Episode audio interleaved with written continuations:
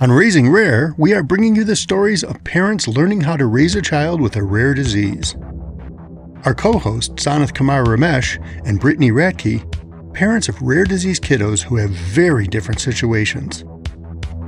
Sanath's son Raghav has an ultra rare disorder known as Sedaghatian type spondylometaphyseal dysplasia, or SSMD. Brittany's daughter Everly has been diagnosed with SETD5, a mutation that carries with it the potential for a range of complications and even other diagnoses.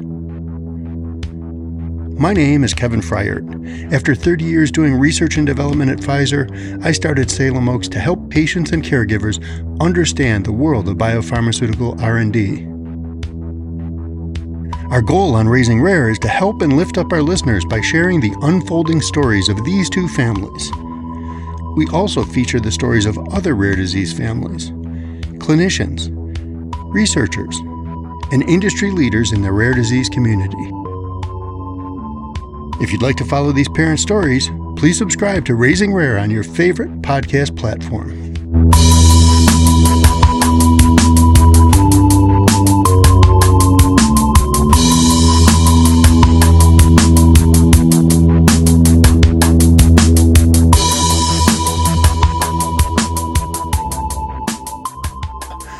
Vik is a an old colleague of mine. We were at Pfizer together for a little while and we crossed paths, and we're going to talk about that a little bit later. I wanted to let you guys know Brittany is not here again. Um, she's still struggling uh, to to understand what's going on with Evie and taking some time off, well deserved time. Uh, she'll be back in a future episode. So, Vik, can you tell us about yourself, your family, and including especially your daughter Mira? Yeah, no, happy to. So, uh, Kevin and Sanath, thank you for having me. I'm very excited to be here today. Um, professionally, I'm a business technologist uh, with an engineering background who spent 30 years in the pharmaceutical industry. Uh, prior to going on my own, um, I worked at Pfizer for 15 years, where I worked with the best of the best in the industry, um, aka Kevin. and uh, um, and you know, and, and, I really learned the skills uh, that allow me to do what I'm doing today. Um, I work with startups to build their digital strategies, digital footprint, and I'm very excited to share that earlier this year I launched my very own startup called MiraKare, and uh, we're on a mission to reduce the stress of caregiving and improve the lives of care recipients. And we'll, I know we'll be talking more about that later. And as far as my family, um, we are a family of four uh, my lovely wife and two loving kids, uh, Lily and Mira. You know, my older daughter has uh, cerebral palsy, which is a motor disorder. Um, Mira's CP is a bit involved, so she depends on care. We and our wonderful caregivers, uh, I, who I consider to be family, provide. That's amazing. Um, thank you for joining our show today. Um, I'm really excited to have you as well. Uh, when Raghav got diagnosed, uh, before Raghav got diagnosed, cerebral palsy was one of the diagnoses that was thrown in the air.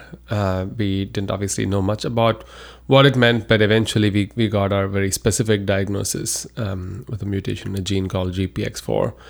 Um, so I'm curious um, to learn more about how um, the cerebral palsy affects Mira, and and especially how you and your family have changed um, what you do to to accommodate all of that. Mira's uh, cerebral palsy is fairly severe. Um, she's nonverbal, she's non-ambulatory, and she's totally dependent on her caregivers. Now, I will say that though she is nonverbal, she is very expressive. And um, you know, we also use some technology to help communicate with her. Now, as far as like, you know, when I start thinking about how does CP affect the rest of our family, you know, uh, Mira's care is 24 7. So uh, essentially, what we have done is that we have built, you know, our, our life around really her needs, right? And, um, you know, I would say caregiving for extended period of time is very hard. It is extremely, extremely stressful. And so, you know, one of the things we do at home is that we openly talk about this, right? So, you know, um, this way, you know, when there are some challenges, when we have something that isn't quite working the way it should, you know, we have acknowledged it, we've talked about it, and we worked through it, right? So sometimes it is that 800 pound gorilla in the room, and you have to be able to talk about things like that. You know, so um, I'll give you an example how uh, how it affects our family, right? Um, you know, recently my younger daughter and I went on vacation. We were out for 10 days, right? It's not your typical family vacation. Normally we, we would have the, all the family members traveling. But because Mira does not do well on extended trips, we have changed the way we do trips in our family. You know, so things like that, right? So with Mira, we do things that are more local. And in the end, you know, it reduces some of the stress that we used to face when we were going together as a family and then really kind of scrambling because we're trying to take care of our take care of our younger daughter and really no one's really having a good time. So we we've modified the way we do things around around and that's just one example of how we've adapted to support her. You said you use technology to communicate with her. What do you use?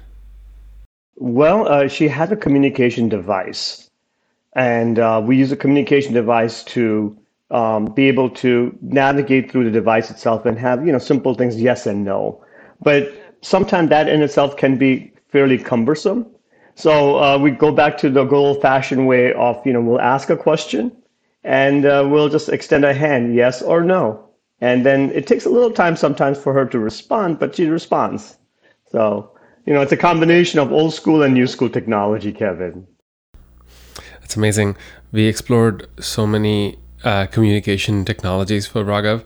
Um, it uh, it it the, the challenge with him was he was not able to express, communicate his interests in a reliable fashion.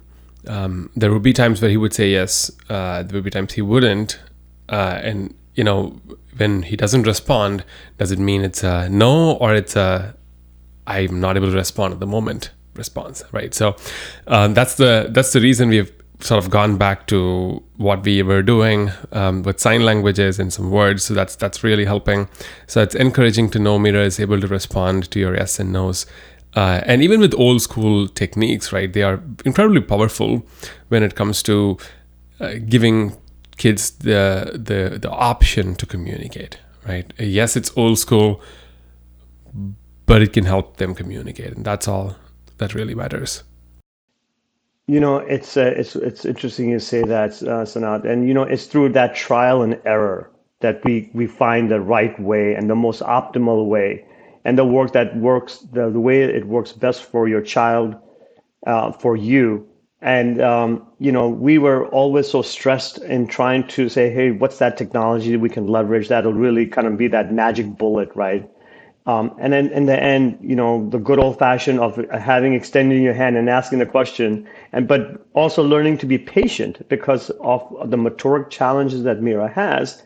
You know, something that would take us a two or three seconds to respond, we have to sometimes wait for a minute or even two minutes but we have to give her that time to be able to kind of the formulation of the answer is there in, the, in her head. Now it's getting all the muscles aligned to be able to say, okay, you know, I'm moving something, right? So um, that's something we kind of we we work with our some of our caregivers, uh, you know, who and family members who you know are not used to that, right? Our friends as well. That you just have to be more patient, and I think that's one thing. Being um, a parent of a special need, needs child teaches you is the importance of being patient. Um, I don't know if that's been your experience as well. And that everything, yeah, being patient and that everything wouldn't go the way you expect it to. you go on a vacation, you end up in the hospital. so let me ask both of you does that patience sort of seep out into other parts of your life as well, or does it get focused on the child? Uh, that's a very good question, Kevin. And um, I think what what's happened. I, will speak personally, and, and and it's not. Please love to get your thoughts as well. It it it changes who you are.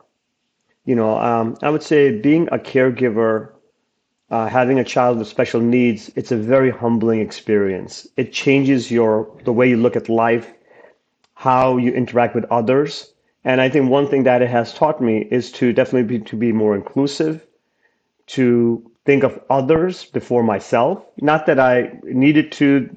I, I think I was always like that, but it just kind of just reinforces that that the world is. You know, you're not alone. You you need the world with you to be to be part of that, and lots of patience. And uh, I don't know if you can add that would be wonderful, Sanath, to that. that's very true. It fundamentally changes who you are and what you do um, the you, you, get more patience for certain things and and uh, less patience for certain other things, uh, and that that dial changes quite a bit. I also noticed the other side of it is um, you're also impatient a lot more um, when it comes to things that do that does matter, right? So you're not waiting at the do- doctor's uh, ask like waiting at the emergency care for like an hour makes you a lot more impatient because you know you're just worried your son your son or daughter is going to get sick. Um, and that is going to impact their life in a substantially different way than others right? Uh, that then translates to uh, being impatient at work when you know things have to get done. Uh, but on the flip side also having patience to know i can be impatient all day long but i need to be patient to get the stuff done right? So it's um, it's a it's a very weird mix, I would say. You know, if I can just add to that, I would say, you know, um, instead of impatient, it also allows you to see through the fog, right? Um, one thing we've learned over the years is that, you know, what's noise and what's real. So, and I think what happens is when you're able to see through that, so now that's where the impatient comes in. When you can just see through the fog and you see what the problem is, and it's taking a lot longer than it should, then certainly uh, you know it elevates that impatience and and, and rightfully so. Absolutely. I wanted to ask you about the technology again a little bit. Um, have you guys explored the PODD book? So it's it's it's similar it's a low low tech not a device it's basically a book with a bunch of pictures printed on it. Uh, and you can go um, with you know uh, a, a, a six by three um, uh, matrix of pictures, or you can go with like a two by two matrix, which just has four options, or even a one by one, which just has two options in it. Uh, but it's a low tech device. But the idea is that the book, once you print them, you don't change the structure. So kids eventually learn the the motor patterns, and so let's say you keep flipping your pages to get to um, the answer that or the question that you want to ask. Mira would learn the motor pattern uh, or, learn the pattern that you're actually flipping the book and form her motor pattern as you are doing that. So hopefully, A, she has more consistency on knowing what questions you're going to ask so she's not thrown aback. And B, she has time to prepare her answers while you're doing that. Uh, and apparently, this has uh, worked very well for a lot of kids. Um, especially if you don't have vision impairments, uh, that works very well because she, she's able to uh, uh, look at what you're what you're showing her, right? So give it a shot. I mean, if you if you want resources, I can uh, send you some. But you know, if you just search for PODD book online, there's a bunch of YouTube videos. You can make them yourself. It's pretty easy. Yeah. No, thank you for that, uh, And that's what it is, right? Through these conversations, we learn so much, and hopefully you know the discussion we're having today will help others in the community as well. So it's really clear that you guys are very experienced caregivers now. You didn't sign up for it. You had to adjust to it. And Vik, you're actually working on a project focused on helping caregivers. Maybe you can introduce us to that. Yeah, yeah, no, I had mentioned uh, in my intro, um, Kevin, that you know, um, beginning of the year we launched a company called MiraKare, and um, I'll I'll um, I'll give you some context, right? So, um, I mentioned right, being a caregiver definitely humbles you. It is very heavy. It's emotionally, psychologically, physically, it's very taxing, right? And even in a world where you know we're very lucky to have some phenomenal resources even then it's very hard. So um, the idea behind MiraKare started with a question, you know, what if, what if we could reduce the stress of caregiving by 10, 20, or even 30%? What would that mean for the caregiver? Um, as well as what if we could give a population like Mira, I call it um, a wellness voice. This is a population that's either nonverbal and or cognitively impaired. You know, what would that mean? To, to us, it would mean everything. You know, um, so really we launched MiraKare to solve this problem. So we're still early, you know, in the process, uh, um, ready to really start doing uh, an MVP. Um, and hopefully by end of the year, the platform will be uh, ready. And um, we have lined up a couple of organizations that see the need and are willing to pilot it. So I'm really excited about it, Kevin. So for our non-technical people, what's an MVP? Oh, sorry, uh, minimal viable product. So these are the features that we really need in order to, you know, um, to launch it and and really validate uh, the benefits of the product itself. So that's where the journey starts. So it's an early prototype, a very early prototype. Uh, well, I would say it's beyond that because it'll be commercially ready with the features that um, really our community has told us that we need. But you know, it's one of those things where you start and where you end um, very often are very different places. So I'm, I'm fully expecting the platform to evolve significantly over the next 18 to 24 months. Um, but really the goal being, you know, how do you reduce the stress of caregiving and give a population that's either nonverbal or cognitive, cognitively impaired, I call it a wellness voice, you know. And to me, I will have succeeded if I can, uh, if our platform is able to say, is Mira green, yellow, or red today? Wouldn't that be wonderful? I would love that. Um, I would. Um, I I don't know, Kevin, if I told you this. I have binder uh, full of trackers. So I have different trackers that I use for Raghav uh, that I fill out every day. Now I've gotten recently gotten um, started slacking on the tracking, but uh, I have a lot of sheets that I use for tracking different things, and it's basically an Excel template that I download, print, and keep filling it out. Uh, and one of the columns in the tracker is you know how like a summary right what is an overall status is is it is it good bad or neutral right that's the kind of summary that you're talking about green yellow or red. And that would be awesome to know what my son's day looked like at some point in the past and why so i can start predicting patterns. Um, to give you a more specific example we've had Raghav has been going through this this this challenge where he would just like randomly start crying through the day, um, and that would last for several days, and then he would get cranky, and then he would get really sleepy, and then the cycle would repeat. Um, and we didn't know that it was a cycle to begin with. We felt like they were random occurrences. Uh, we didn't know what they were correlating with. Uh, they were generally correlating with sleep disturbances. Um, we didn't know what intervention changed significantly um, the the cycle, right? Did it did it attenuate the cycle? Did it extend the cycle, uh, or did it stop the cycle? Um, and so as, as as we started tracking, first we got the awareness that there is a cycle at the first place, which was very interesting.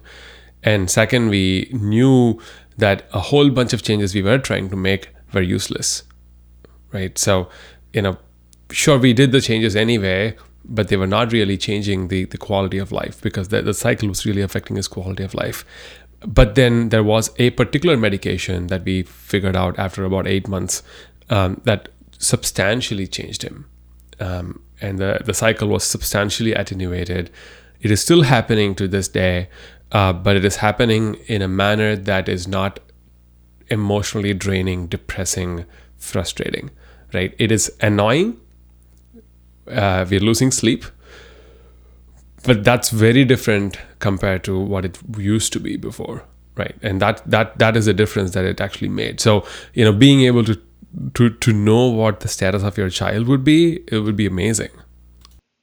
Yeah it's not you know what what you just described is really the what i would describe is the value our value proposition right? It's uh and kudos to you and your wife for being so diligent in tracking and finding it right? And you know uh, and and then being being able to at least identify the problem and then take some actions to support that right? And it you know um, um I'll give you an example of ours right Mira her uh, uh, she doesn't sleep that well and it was through a lot of trial and error that we figured out what those variables were that really help improve that sleep right? It took us years, honestly, to figure that out, right? And uh, you know, the, the the the lack of sleep that many of us caregivers have to deal with um, is the, a lot of the stressors, right? And then living our life as well, right? So so wouldn't it be wonderful that you know, based on all this asynchronous data, information, you know, structured data, unstructured data that we'll be collecting, and behind the scenes there there is the uh, the engines, the AI, the generative AI that can put it all together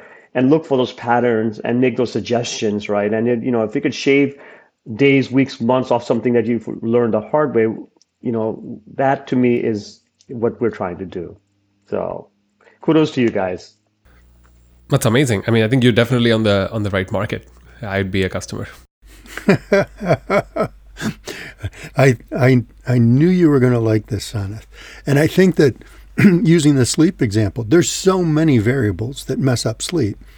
And our brains just aren't good at looking at multiple patterns at once, where what you're bringing to it is a way to say, here's what, what's happening, here's the data being collected. And, and it does peel those things apart and strip them out and say, you know, here's how they interact.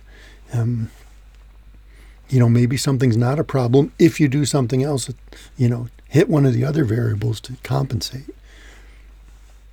So this is this is really interesting how going from binders to you know something that that people can collect that data, their own data, um, their own experiences. And I love the red, yellow, green. Um, the reason I started Salem Oaks, literally, it was a Parkinson's patient telling people at Pfizer, listen, Parkinson's patients are all different. You, you can't measure one thing. But if you ask us if we're on or we're off, we'll tell you. And on or off would have been the most reliable data we could have collected in our clinical trials, and we never did because it's so subjective. But it would have been reliable. And I think that that's what you might be able to prove here um, over time and collection of data across many different diseases is, yeah, that, that sort of global impression um, is an important factor to collect and understand. Yeah, Kevin. And as, as I start speaking with different stakeholders, especially in rare diseases, I'm learning about this, right? The value a platform, a technology like this can bring to the community. Um, because there is that lack of data, the lack of way, structured way of collecting data. And, you know, so not what you have done. You're not the only one. There there are countless families, you know, who collect this data, binders through the years. You know, and the the challenge there is that it when it's something is done, um, when you're taking notes and records, you know, um, how do you find it when you need it, right? Um, and and that's a problem. Hopefully, we'll try to solve as well. And you know, having that information at your fingertips at the point of need, point of use, you know, Kevin, that's that's what knowledge management is about, right? And you know, being able to access it and being able to actually act on it in a meaningful way.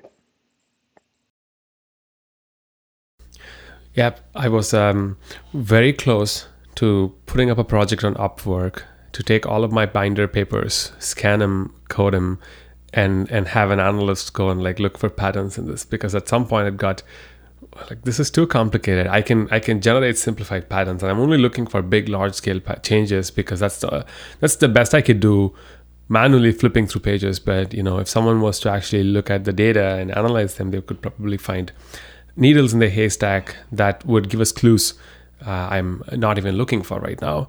Um, so i'm i'm glad you're you're building that um, that knowledge management system. I was actually telling Vik the other day about a, a family whose son has barth syndrome he's now 40 years old and the Barth Syndrome Foundation is is starting a registry, building a registry, and they're asking parents to go back and put in the medical records historically. And I this mom raised her hand. She said, "I've got 40 years of records. How am I supposed to do that?" And something like Upworks or some other, you know, just going to uh, the local university and finding a grad student that needs a project or an undergrad who, who needs some money, you know. Could you please code this for me?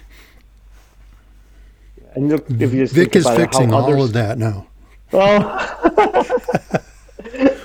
yes, and um, that's how we think about things, right? Look, you know, in the end, it's really helping our community. This is what this is. This project is about.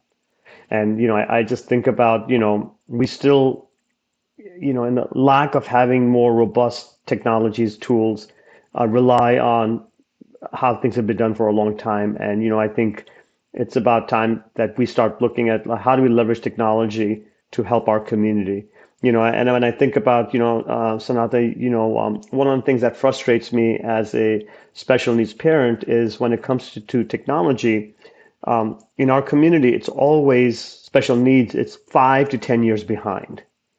And when it does become available it's very expensive you know and and i've questioned that often you know why is that the case right? And um, hopefully we'll we'll come up with this, with these solutions and others are working on similar things as well to democrat democratize this all all of this and you know really make it fair accessible and current.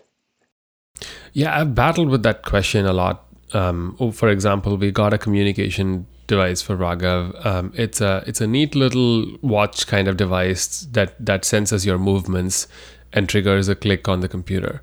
Uh, it pairs with an ipad which i already had. But when i uh, went to buy the device uh, they said they would send with a Windows computer. And I was like, no, I don't need one because I have an iPad. I'm never going to use your Windows computer because I just need the apps on my iPad. Uh, but they were like, no, you know, insurance would only pay if it was bundled together.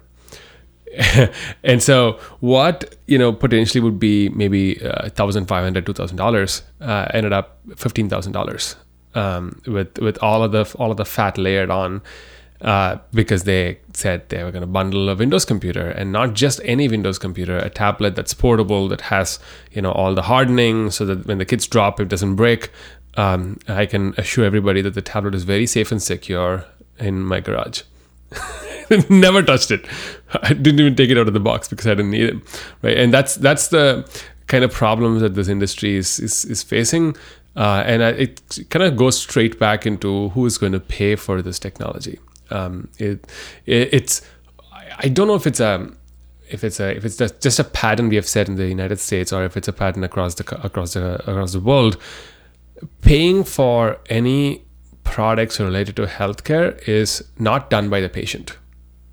Um, if it's an over-the-counter vitamin C supplement, sure you can buy it, uh, but anything beyond that, anything that has a significant value associated with it is either paid by insurance companies or paid by patient foundations, um, umbrella organizations, and so on. And, and patients are just handed it handed down that product. Um, and I, I think it, it is easier to target these intermediaries for payment because a business model, right? You it's a B2B model, but the power really comes when you directly go to patients. If you can um, if you can directly get patients to pay for it, they would not pay for it. because, as you know, as caregivers, we are paying for so many different things that I don't want just another sub- subscription. Um, half the time, I feel like my Netflix subscription is, is just for my son because I barely use Netflix. Um, and that's how that's how price sensitive I feel. Like, I'm like, can I cancel a Netflix subscription because I'm not using it? And um, I think if you directly go to consumers, if consumers can exercise their their power as a caregiver and give feedback uh, to influence this e- ecosystem overall, I think we will catch up on technology. But yeah, know, yeah, no, that's going to take another 10, 15 years. I, and I, you know, what you're seeing today in the in innovations that are happening in in healthcare, uh, Sanath, is it's very much what you're describing. You know, this whole um, changing of the model, right? The way the what the model we have today is just not sustainable. It's cost prohibitive. It's very expensive. Where we, as a consumer of the healthcare, have so little to say.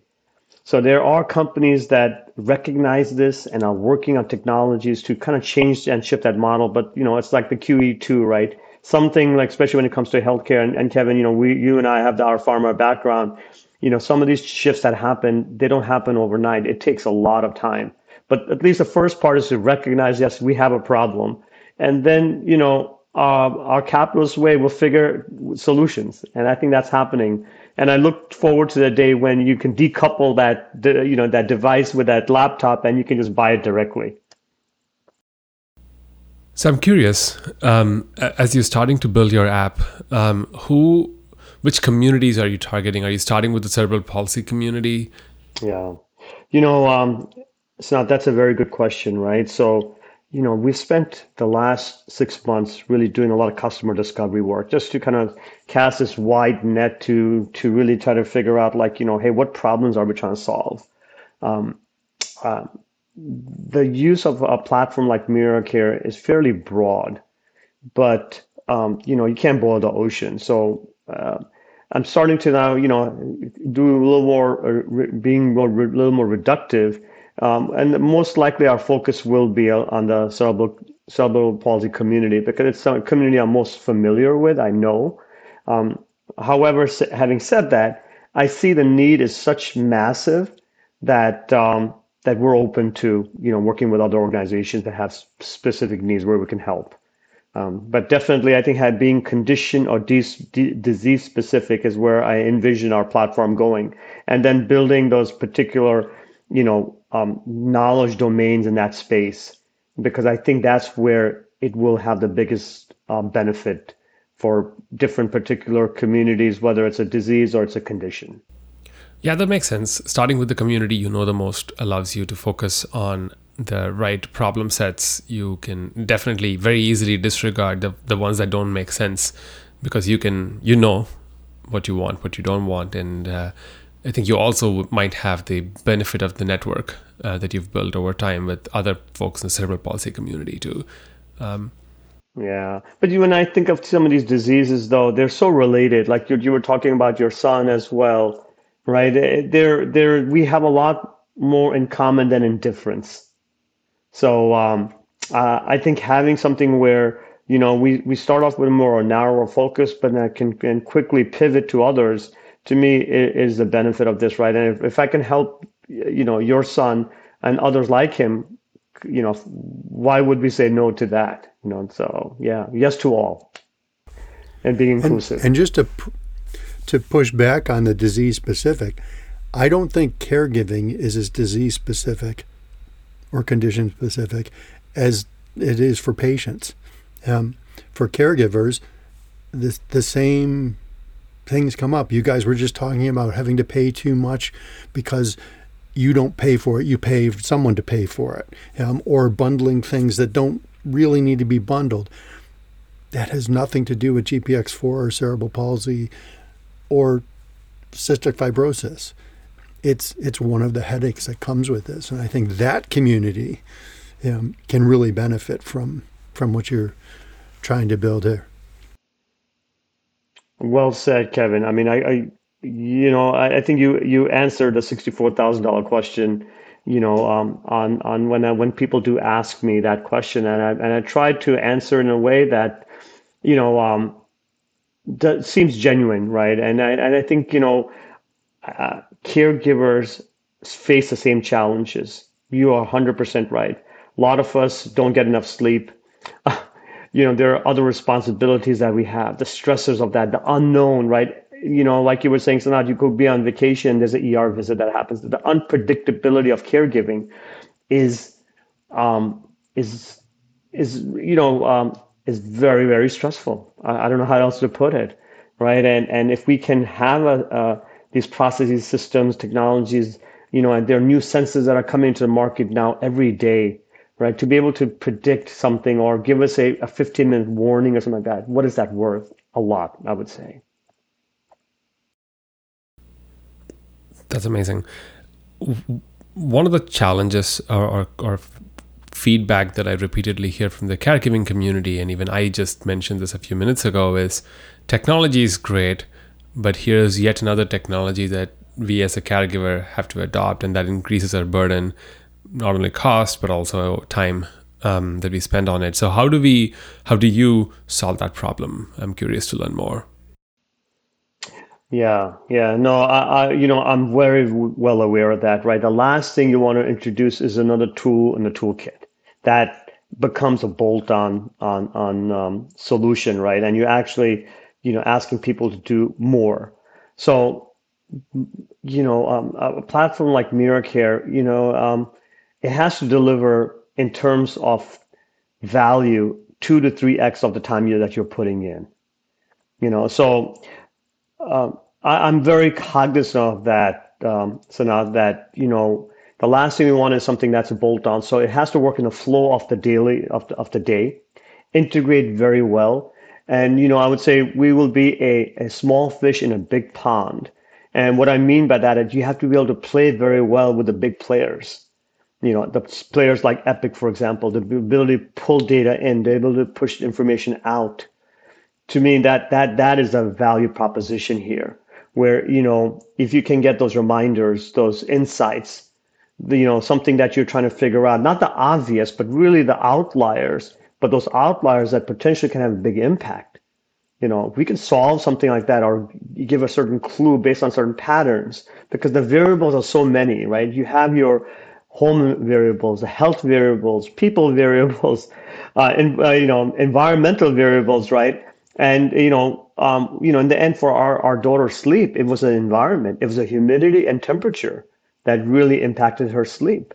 But it took us a lot of time to figure that out, right? So yeah, no, I'm I'm very cognizant of that and the importance of trying to do something where it brings the value where yes, there's time and effort required to maintain systems like this. But on the on the flip side, when you do it, you are seeing the value when you're communicating out, right? How many things like so now do we keep in our head, right, as caregivers, right? And you know, and when you're in that point when you're seeing the doctor or the nurse, tell me about what happened three months ago, and now you're trying to use recall.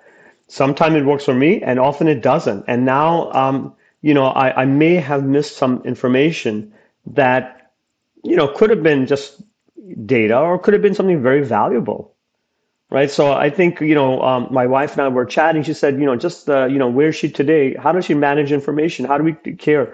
A lot of it's on a, on a phone little scribbles that we write uh, and we rely on our memory right? And it's very inefficient and, and often ineffective.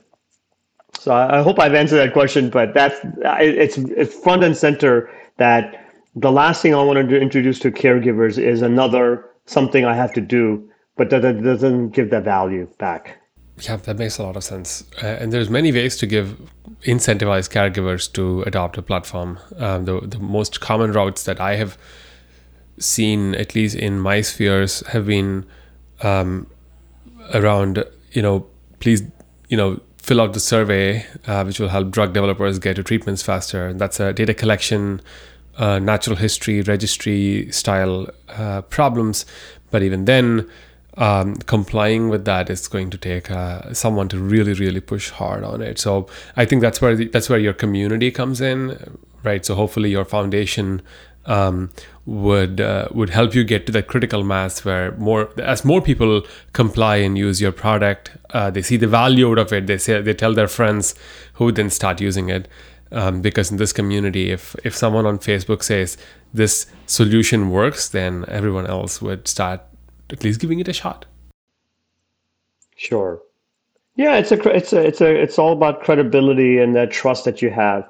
You know the organization that has expressed interest in piloting this for us it's a, it's based on a relationship i have with them you know and um, you know uh, uh i certainly would not to whether I have a it's a new relationship or existing one, you know, um, we deal with we work with the facts, right? Is this something first of all that will help you? What is the needs of the community, right? And if based on the needs, is a platform or technology like this, um, does it make sense? Is it a good fit?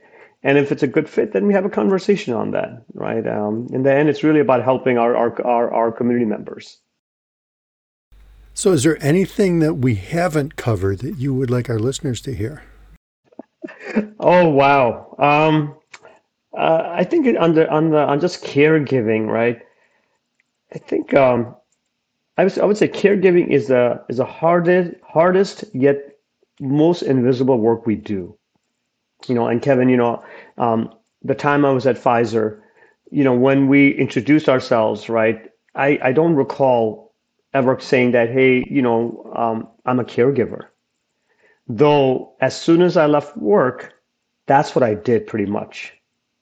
Right. So I, I think, um, I mean, a suggestion I would have for caregivers, right, really would be along the lines of you know, open about open about caregiving. Talk to about caregiving, the challenges, the stresses, and also the rewards of caregiving. I'm not going to say it's yes, it has that the the hard part, but you know what? I'll tell you, it is so rewarding as well. Um, you know, when I look at my daughter and we sit together, we're, you know, we're we're I'm looking in her eyes and we're you know we're communicating non-verbally. It is such a rewarding feeling, you know. So I, I think I would say, you know, just open about caregiving with uh, with family and friends. Um, you're not alone. Definitely not alone. There are many people who are willing to listen, are willing to help, if they just know more about what your needs are. I mean, that's some some thoughts here. Uh, Sanath, I don't know if you can add to that as well. That's perfect. I think I would encourage more and more people to to do that.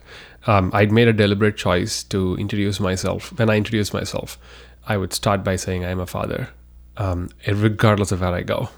Um, even in even in uh, uh, even in like email co- uh, intros, uh, I would say I'm a rare disease dad, uh, and then say everything that I'm doing. So um, that's a deliberate choice, so people know I'm a human before I'm a I'm I'm, I'm a professional. That's so well said. Uh, it, it, took me a very long time Sanath to get to that point. I'm so glad you're doing that. I, I think that is a pearl of wisdom that we introduce ourselves as our work, but we need to mention the most important work first, you know, who we really are. And when you said that about never introducing yourself at Pfizer, I was the guy who was always come up with you like icebreakers and things for for people. I never thought of, you know, t- you know, tell us what you do the moment you leave work. Where does your mind go? Unfortunately, many people would have said, I just keep working on work. But um, I have a friend who I saw just, you know, randomly at a store somewhere, and he said, "Yeah, I'm thinking about retiring, but I don't know if I can stop the gerbil in my head that just keeps running." Yeah, um, and Kevin, you know, that's okay. You know, um, and uh, we don't look that. That's one thing I've learned in life, right? Look, we all think differently, we work differently, and the important thing is to accept is acceptance right? And um, you know, um, trying to change someone is very hard, right? We're all set in our ways. So a lot often it's more like how do I adopt and, and support them you know, differently then. Well, I want to thank you, Vik, for spending time both on our show, but also trying to meet the needs of caregivers, figure out what those are, and, and come up with some solutions for them. So, thank you very much. And I hope that our listeners take away, you know, from this some ideas for for how they can take on similar ventures of, you know, taking care of those caregivers and meeting needs. Oh, thank you, Kevin and Sanath. Thank you for having me here today. I really have truly enjoyed our conversation, and um, I hope to continue our dialogue, online and offline. Raising Rare is produced by Salem Oaks, empowering patients and caregivers to shape the future of medicine. CureGPX4.org is dedicated to finding a cure for SSMD. You can donate to CureGPX4.org on the Raising Rare podcast page or at CureGPX4.org. The SETD5 community is currently getting organized. We will let you know where you can donate soon. You can continue to follow Raghav and Everly's stories next time on Raising Rare.